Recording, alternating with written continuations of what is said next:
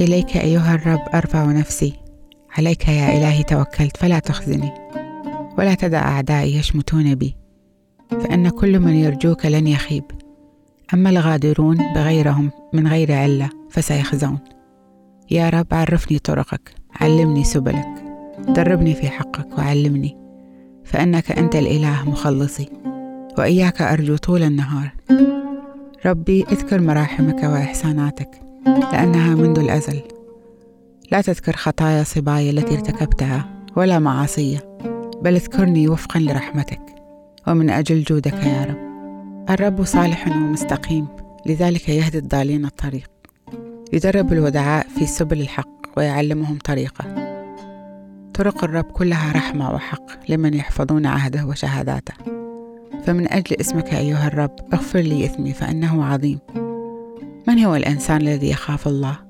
يدربه الله في الطريق الذي يختارها له. فتنعم نفسه في الخير وتملك ذريته الأرض. يطلع الرب خائفيه على مقاصده الخفية ويتعهد تعليمه. تتجه عيناي دائما نحو الرب لأنه يحرر رجلي من فخ الشرير التفت نحوي وارحمني فأنا وحيد ومسكين. قد تكاثرت متاعب قلبي فانقذني من شدائدي. انظر إلى مذلتي ومعاناتي. واصفح عن جميع خطاياي. انظر كيف تكاثر علي أعدائي وهم يبغضونني ظلما. صن نفسي وانقذني.